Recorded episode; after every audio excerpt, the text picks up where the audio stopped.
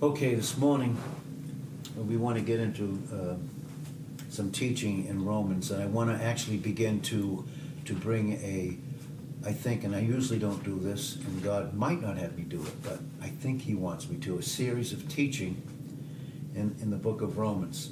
Uh, we've stated before, and I believe it with so many other men of God, that that Romans, the eighth chapter, there's 39 verses there, and it's been called the gospel within the gospel. In other words, it spells out God, the good news of God in Christ, like nowhere else. In, in this, uh, and it's very, very foundational. And as we know, when we begin to study these, just to give us a little bit of a background, uh, in beginning in Romans, the third chapter, which it speaks about justification by faith. In Christ alone, by grace alone. We're justified, we've been declared guiltless because of Jesus Christ. It wasn't anything that we did, it wasn't any merit, it wasn't any performance. We didn't budge. He did everything. So we've been justified in Romans 3 25 and 26. And then in the fourth chapter of, of Romans, we see where Paul is quoting Psalm 32, 1 and 2, where he says in Romans chapter 4, verses 7 and 8, Blessed is the man to whom the Lord will not impute sin. And, and he doesn't. In other words, and the word impute is logizomai, to put to our account. These are all the things that are ours in Christ. And, you know, course he doesn't do that. And it's all on the principle, as we see in Romans, the fourth chapter, in verses 19, 20, 21, and 22. It's all based on the principle of faith. And faith means its dependence upon Jesus Christ, who he is, and what he has accomplished. That's why in Ephesians 2 8 it says that you and I are saved which means to be delivered, you and I are saved by grace through faith, it says, through the fact that we depended on Jesus Christ, that he was the only way to save us from a godless eternity, and then able, in 1 Peter 1, verse 5, to keep us through that power. And uh, what an incredible thing it is to consider these things. Then in so it's faith. And even that faith in Ephesians 2 9 is not of ourselves, but it's a gift of God. And why is it called the gift of God? Because God gave us free will. And then He prompts and engineers circumstances so that with that free will, hopefully, we go positive and use our free will to depend faith to depend upon Jesus Christ, who he is and what he's done. Then in the fifth chapter of Romans, we see that we, we stand in grace. We have peace in Romans 5 1. We have peace with God. It's not let us have, like so many will teach, but really, or through wrong um, interpretations of the original languages. But it's we have peace with God. And we stand in grace in Romans 5 2. And this grace that, that came towards us was given to us, and while we were yet without strength, it says in Romans 5, verse 6, we were without any strength at all. And then, and then we were sinners. Active sinners in Romans 5, verse 8. We were actively sinning when this grace came towards us and even more so, in a stronger sense, we were saved and we received through what Christ did in his sacrifice, through his laid down life and the blood that was shed, much more in Romans 5 9. And Romans, the fifth chapter, is dealing with the much mores that we have. We have much more in Christ. And so then in Romans the fifth chapter and in the tenth verse, if we were, when we were enemies, if when we were enemies, if and we were at one point, were enemies, we were reconciled to God through Christ. Then it says, much more, being reconciled, we will be delivered by his life. So, in other words, it's his life that we continually have that keeps us living in a deliverance that's ours through him. This is what all of this is teaching. But then we see in the sixth chapter of Romans, of course, in 6 1 and 15, God forbid should we sin that grace may abound. And of course, we know the answer we shouldn't. And we're thankful that the old man, the old I, that sin nature, in Romans 6 1 through 6, was crucified. He couldn't change it. We said before in Jeremiah 30, verse 12, their wound was incurable. So we were crucified in Christ, that we accept that He died for us and died as us. We've been crucified. And that's a, an amazing thing to understand. The old I has been crucified with Him. We were baptized into His death. We are risen brand new in His life. That's what 2 Corinthians 5 verse 17 is teaching us. Old things are, past tense, passed away. Behold, all things are new. Watch what it says in Him. And where are we located the moment we received Him? In Him. And when we want to find out what it means to be in Him and the teaching on that, then we go to the book of Ephesians. But we're not going to go there now. But the truth is, is that's where we're in. We're in Christ. We're not in our flesh though at times we can operate in it, but it's not who we are. Thank God it's not who we are. So then we can, what we can do is realize that in Romans 6, verse 9, he that died once dies no more. Death has no more dominion over him. That's what it means for us in Christ. Having died once in him through receiving him as our Savior and the fact that we died with Him, we die no more. We die no more. Death has no more dominion over us because in Hebrews 2 14 and 15, He destroyed him who had the power of death. He destroyed him. He, he won the victory and made us, as we'll see in Romans 8, verse 37, more than conquerors. Why are we more than conquerors? Because in Him He has conquered everything conquered the world system, Satan, the flesh. He did. He fulfilled the law and did away with it. And now all we have, that's all we have, is His life to live. And it's an incredible thing. And He yearns and desires and is there for us to live in us, one with us in every single thing that we do. It's His. It's His unbelievable desire to, to live in us and one with us. And then we become, in ourselves first, in 2 Corinthians 3, 2 and 3, a written epistle. We know how to think about ourselves in God's presence through Christ being one with us and who we are. We know how to define ourselves. We have God's greatest definition of who we are. We have Christ in us. God defines us through Jesus Christ. How do we define ourselves? How? Then we know, we're, we're taught in, in, in Romans, the sixth chapter, that we're to yield ourselves.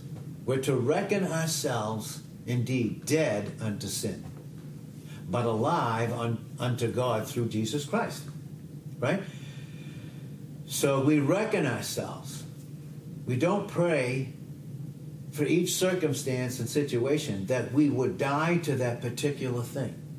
No, the Bible never teaches that God, this day, in a series of things, that God is going to teach us to die to this thing. No, in a series of circumstances and things that happen to us in our life, with Christ in us, individually, one with us, defining who we are, He's going to teach us that we are to reckon that we were already dead in him, and the proof is he's life in us. Because he died once, and he ever lives. He lives unto God. And He ever lives in us as we live unto God. And it's incredible truth that we need to constantly realize. Because here's the unfortunate thing for some. And here's what can happen when we don't have the, the right preaching and the right teaching that come from God's Word. That's what we need. And of course, we know God's Word is Jesus Christ. So many get in, and they're Christians and they're born again. God loves them.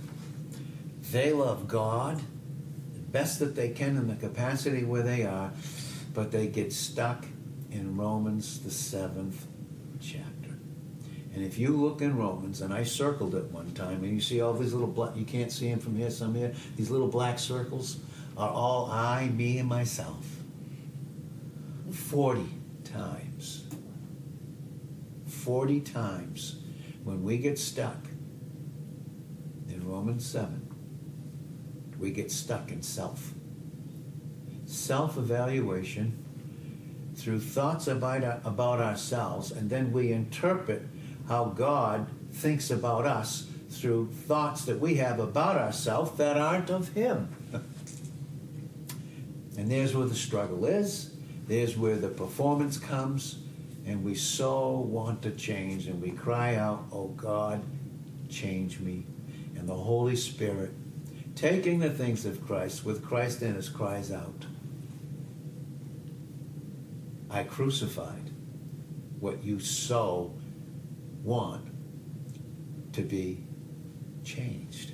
I've already crucified it, and I am your life. I am your life. And we've said before, we are not trying to live the Christian life. That's performance. That's trying to take the law, the dues, we said the other night in Deuteronomy 4, verse 1, the law says, do this and live. Do and live. But Christianity is receive Christ who is your life.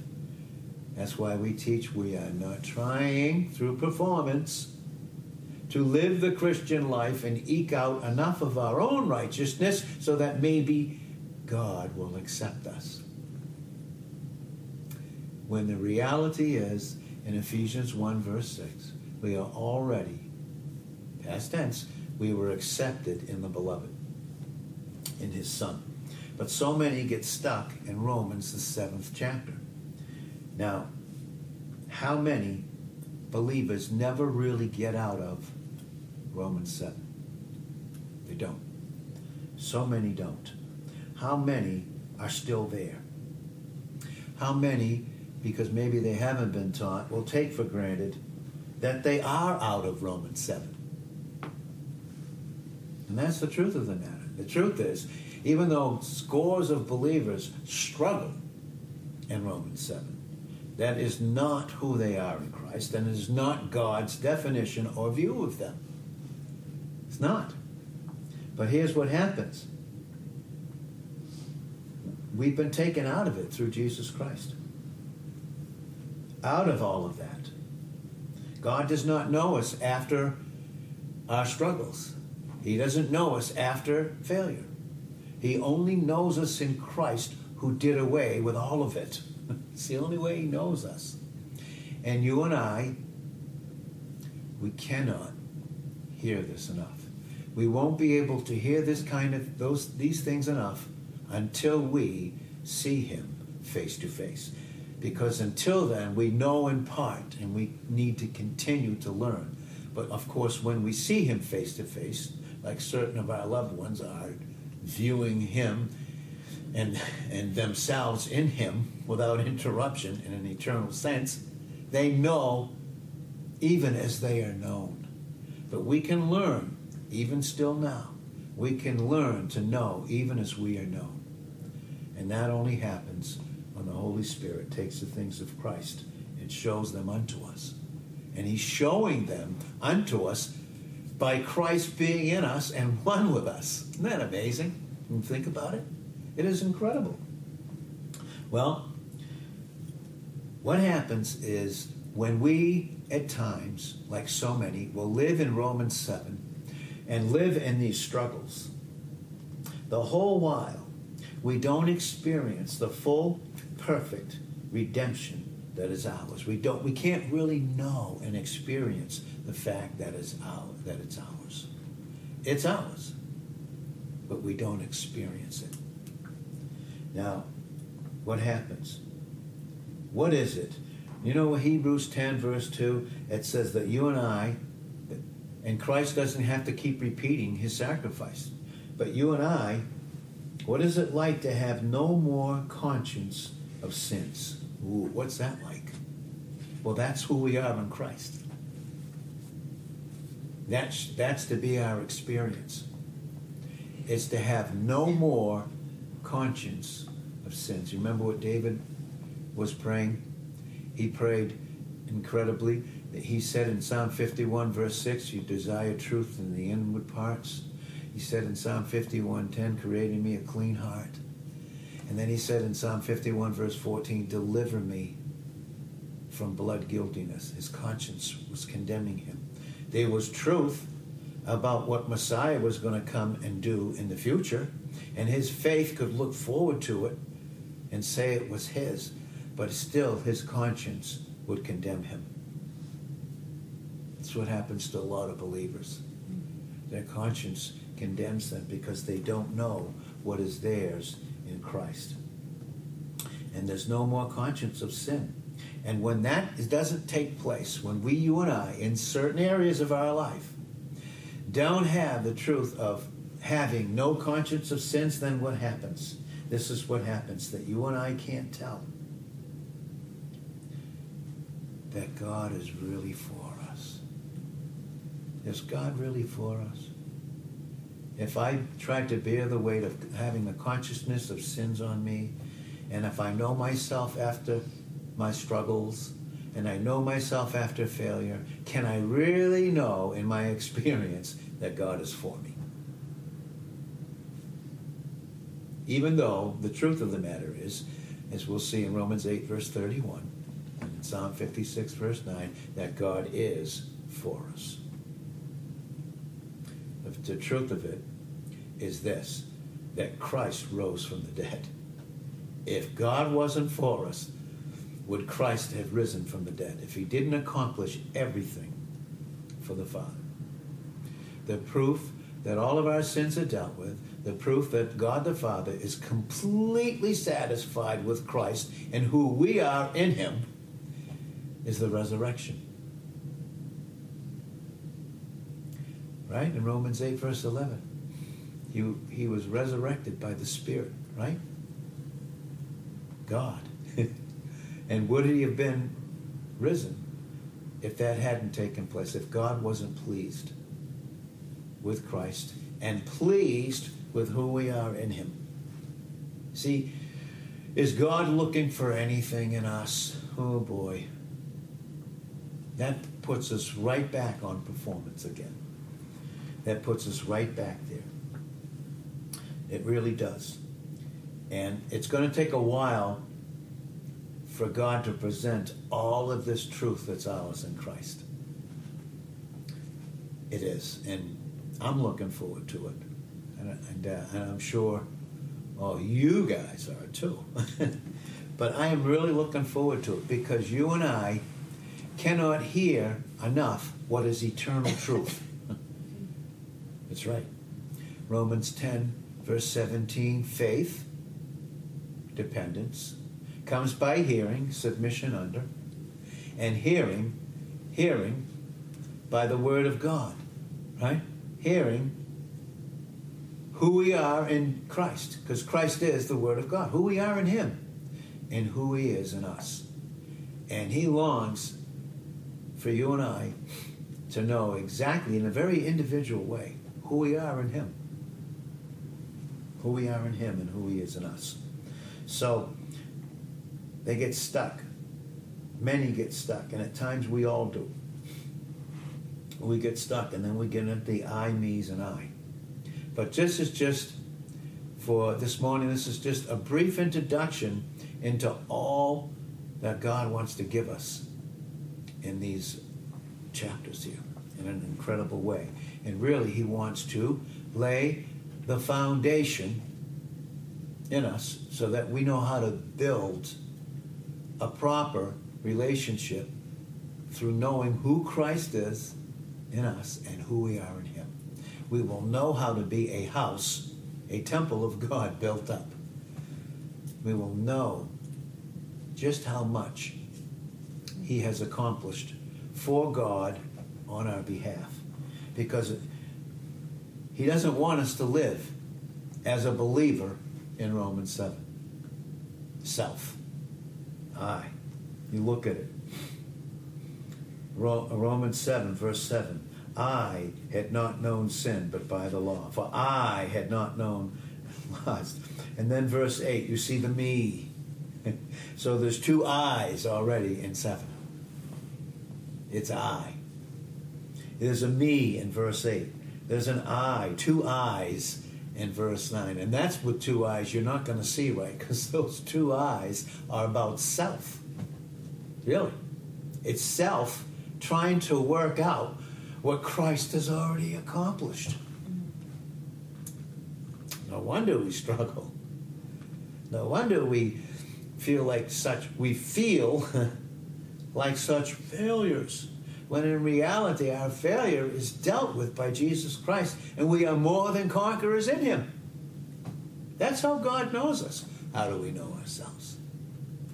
How do we know each other? Woo. That's a huge one, isn't it? I can only know who you are as a believer in Christ when I know who I am. That means we have a proper relationship. We know how to relate to one another.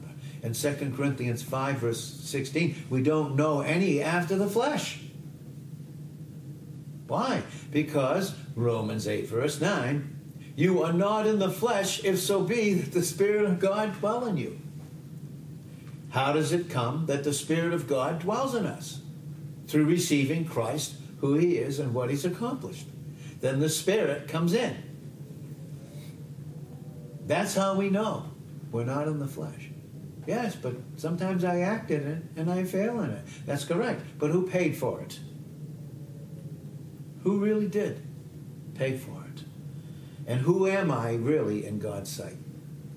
And there's where loving chastisement will come in not punishing us for that failure, but correcting us in love back into the place of sonship to realize that's been paid for. All you have to do now in 1 John 1 9 is confess it, name it, recognize that Christ dealt with it, agree with the fact that He is He paid for it. And then God will bring in the Holy Spirit a godly sorrow in 2 Corinthians 7, verse 10, that is never to be regretted.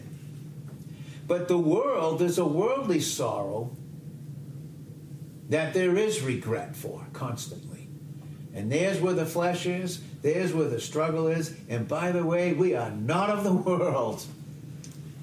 That's right. Because remember who conquered it? For us, on our behalf. That's why Paul said in Galatians 6, verse 14, he said, God forbid, watch what he said there now, that I should glory. All those eyes. Check them out sometime. Maybe I counted them wrong, but I think there's about 40 of them there. He said, God forbid that I should glory. And God does in his unbelievable love through us, through his Son, forbid us to glory in this eye. God forbid that I should glory except in the cross of Jesus Christ. What does it say? Of whom the world is crucified unto me, and I unto the world. In Galatians 6:14, he did all that. So, here's this reality is this, and then we'll close with this because again, this is just a little a prelim to us getting what God has for us. Here's what happens when I live in Romans the seventh chapter. And this is why God allows it. This is why he allows it. He allows it because we know in Hebrews 12, verse 14, that without holiness, no man will see the Lord. In other words, without holiness, we can't experience God. We can't. But in God's sight, in Jesus Christ, have we been made holy? Well, why do you think it's called, we're called saints? well, remember in Hebrews chapter 2, verse 11, both he that sanctifies makes holy, and them that are holy through him who made them holy are all of one. Oh, do you mean to say that God never sees me outside of who Christ is in me and who I am in Christ? That's what Hebrews 2:11 says. And that's why he is not ashamed to call us brethren. There's no shame. There's no shame for him calling us that. But how quickly we can, in performance, and performance just simply means living in the instinct of self righteousness. That's performance, folks. That's all that we can do. That's all that we can do is live in the instinct of self righteousness through performance. And when we do, we turn from Christ's work. Think about it. What he's already accomplished in us and for us before his Father. What do we do? We turn from Christ's work and begin to turn to our own holiness. We've got to do something so that God will accept us. That's why a lot of Christians still cry out, God, change me. And God cries back, I couldn't.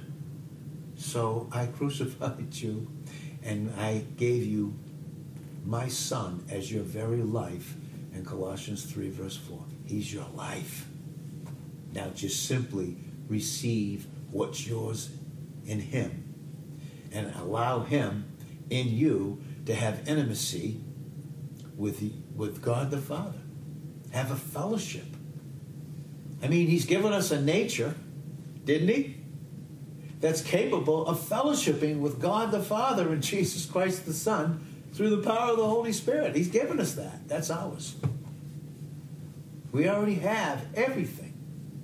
Now it just takes total reliance on Him, and it takes Him through a process of growth in 2 Peter 3, verse 18, to cause us to decrease in what isn't ours that we try to perform in and what we struggle in and to increase, in John 3, verse 30, what's ours already in him, as he's already made himself one with us through us simply receiving him by faith through grace. Listen, it's by faith alone, by grace alone, by Christ alone. But it's all ours. And, and so, what do we get? What do we get? even the desires for holiness, that we have that desire. If you're a Christian, you have Christ in you, and you have a desire for holiness, that only that desire comes from who you are in Christ. That's where it comes from. That's literally where it comes from. Christ in you. He, he desires for you to live in who you are in Him and who He is in you. Very key, very, very key. And and it's awesome to experience these things. So, what does God want to do? He wants what we do when we struggle is we get into performance when we try when we function outside of who we are in Christ. We're trying to to get a self-righteousness through performance. And we're trying to get acceptance through something that we believe that God wants us to do so that you and I can get peace. If I can finally get to this point, then I'll have peace. Well, no, that's not what the Bible says. The peace is already ours. The peace we don't experience is when we function outside of who we are in Christ. There's where our struggles are. And what does God do? He allows it because what does He want to do? He wants to break up false peace. He wants to break it up. And boy, how many Christians Boy, and we all have done it, and I, I can do it just as easily, probably easier than most. God has a plan. He wants to break up that false peace. Because that all has to do with works and striving. It's living in Romans 7. But what does He do? He allows it to happen in us so that you and I can humbly learn what we are outside of Him. And He doesn't see us. He doesn't see us in what we are outside of Him. But he'll use it to show us what we are in him and say, finally, I'm sick of this. This is nowhere. This is no, wait a minute, that's not right teaching. Wait a minute, that's not who I am in Christ. I don't have to perform. I don't have to do certain things to feel holy or to feel like I'm accepted by God. I'm already accepted in Him. And then His life, His love in me, if He wants me to participate with Him in certain things, He will give me the most beautiful, freeing peace to do them without any struggle, without any performance. And boy, I will begin to know the truth because He's one with me. Think about that. He who is truth is one with you and I, right inside of us. He's one with us. And He's not ashamed. Not ashamed at all. It's amazing when we think about it. But he allows it. Listen, as we close this morning, this is the truth of the matter. God is not looking for an improved condition in ourselves. you just did some bad things. That's not right. You need to improve. Really? How's the only way we're going to live trying to improve ourselves, but in ourselves? outside of what Christ has already accomplished. Listen, the Bible never teaches the doctrine of change. God, please change me in this area. He teaches you what you couldn't change has been crucified. You have a brand new life. You have a brand new life. It's called the doctrine of exchange. You exchange the old for the new. That is the symbol. And even in, in, baptism, by the way, it's not only making a public declaration that Christ is your Savior, but when you went down in baptism, that's a picture of you being one with Christ. He's dying for you and as you, and burying and dealing with all of your sins, and then you come back up in brand new resurrection life. We're to only how do we deal with things that we're not of?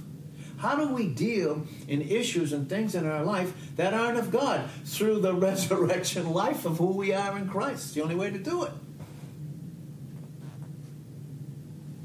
What will deal with the darkness in us that's not of God, that's not of Christ? It's going to be light. It's going to, the revelation of the truth never changes. Who I am in Christ never changes but the illumination of that revelation and truth ever grows and will for all eternity. And that but right now it's through the power of the Holy Spirit. The Holy Spirit illuminates continually to us. This is who you are in Jesus Christ. He is your light.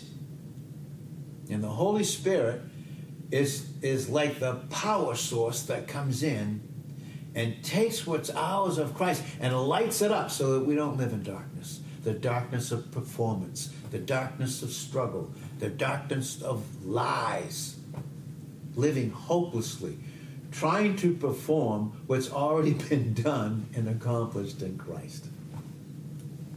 So we'll close with this. Listen. God does not want us to fall into the trap of looking for his help in certain areas. Doesn't. He doesn't want us to look for his help. He wants us to look for what Christ has accomplished in his work for us.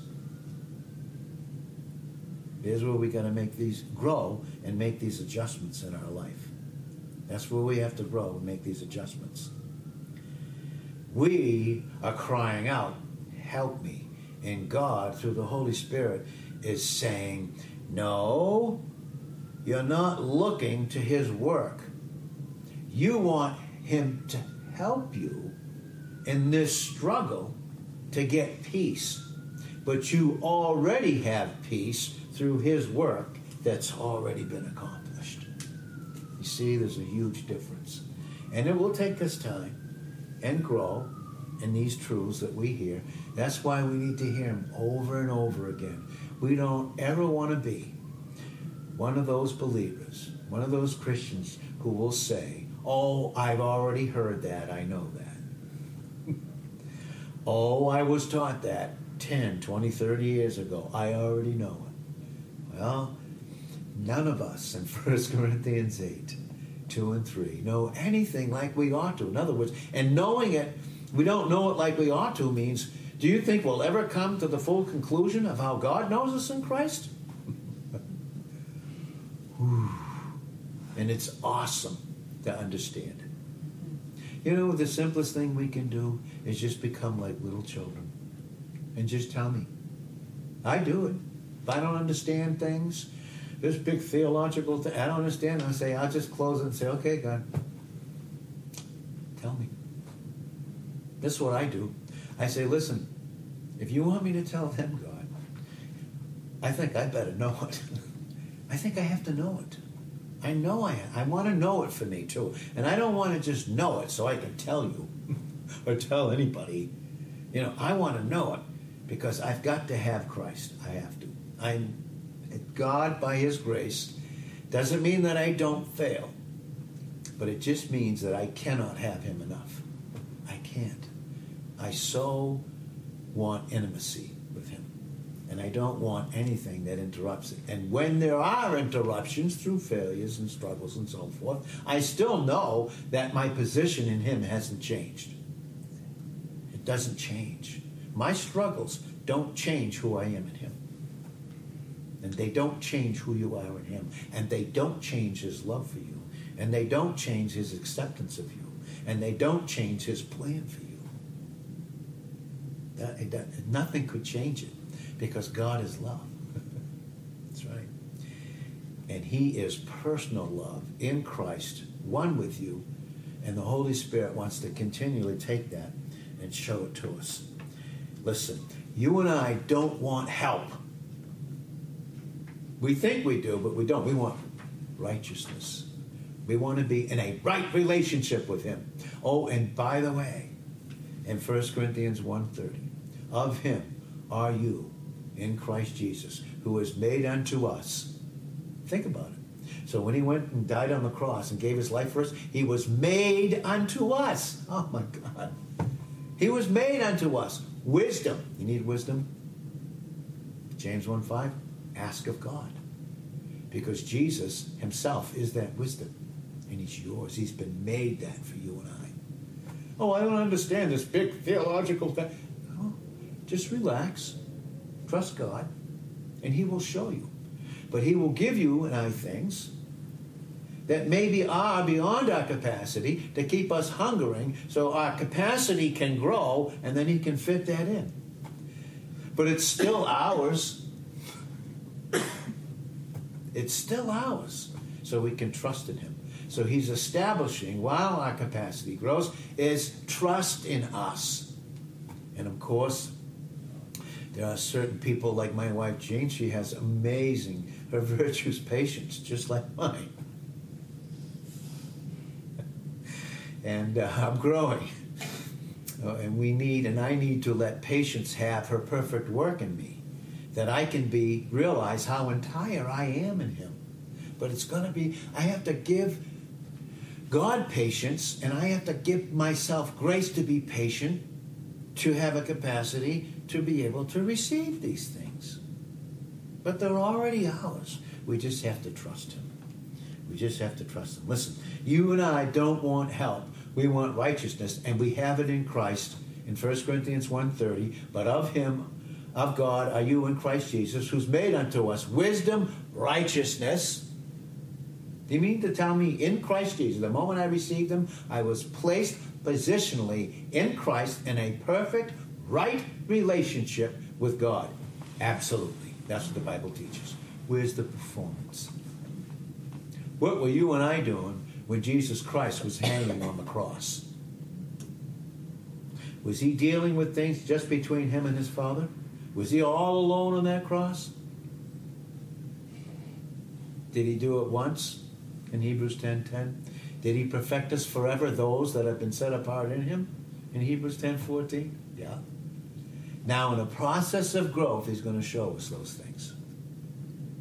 But in the meantime, he's got to teach us patience, okay? Because we're going to want to run ahead of him and on our own understanding try to acquire these things through a performance. And he's not going to have that because he's not going to have our, us glorying in the flesh, but only glorying in his Son, in whom he glories.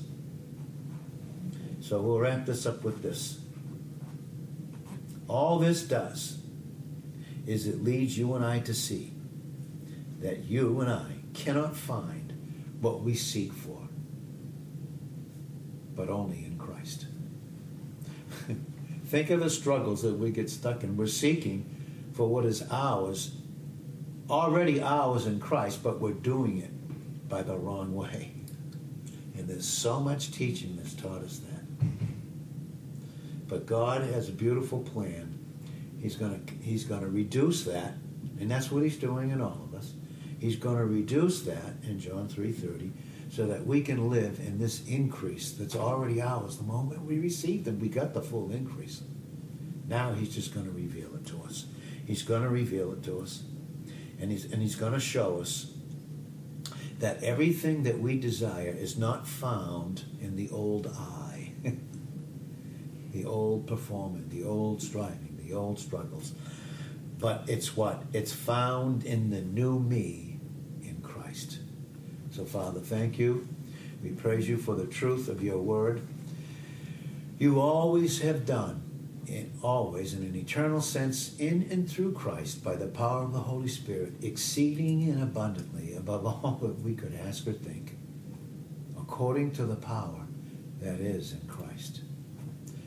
You always do it. And that leads us into a love that passes knowledge. We will never come to the end eternally of how much God loves us. Never. So we thank you and praise you, Lord, for this truth. Prepare our hearts for even more of this that we all need to experience what is ours. And God wants us to experience it in our present condition, what we already are in our eternal position. In Jesus' name.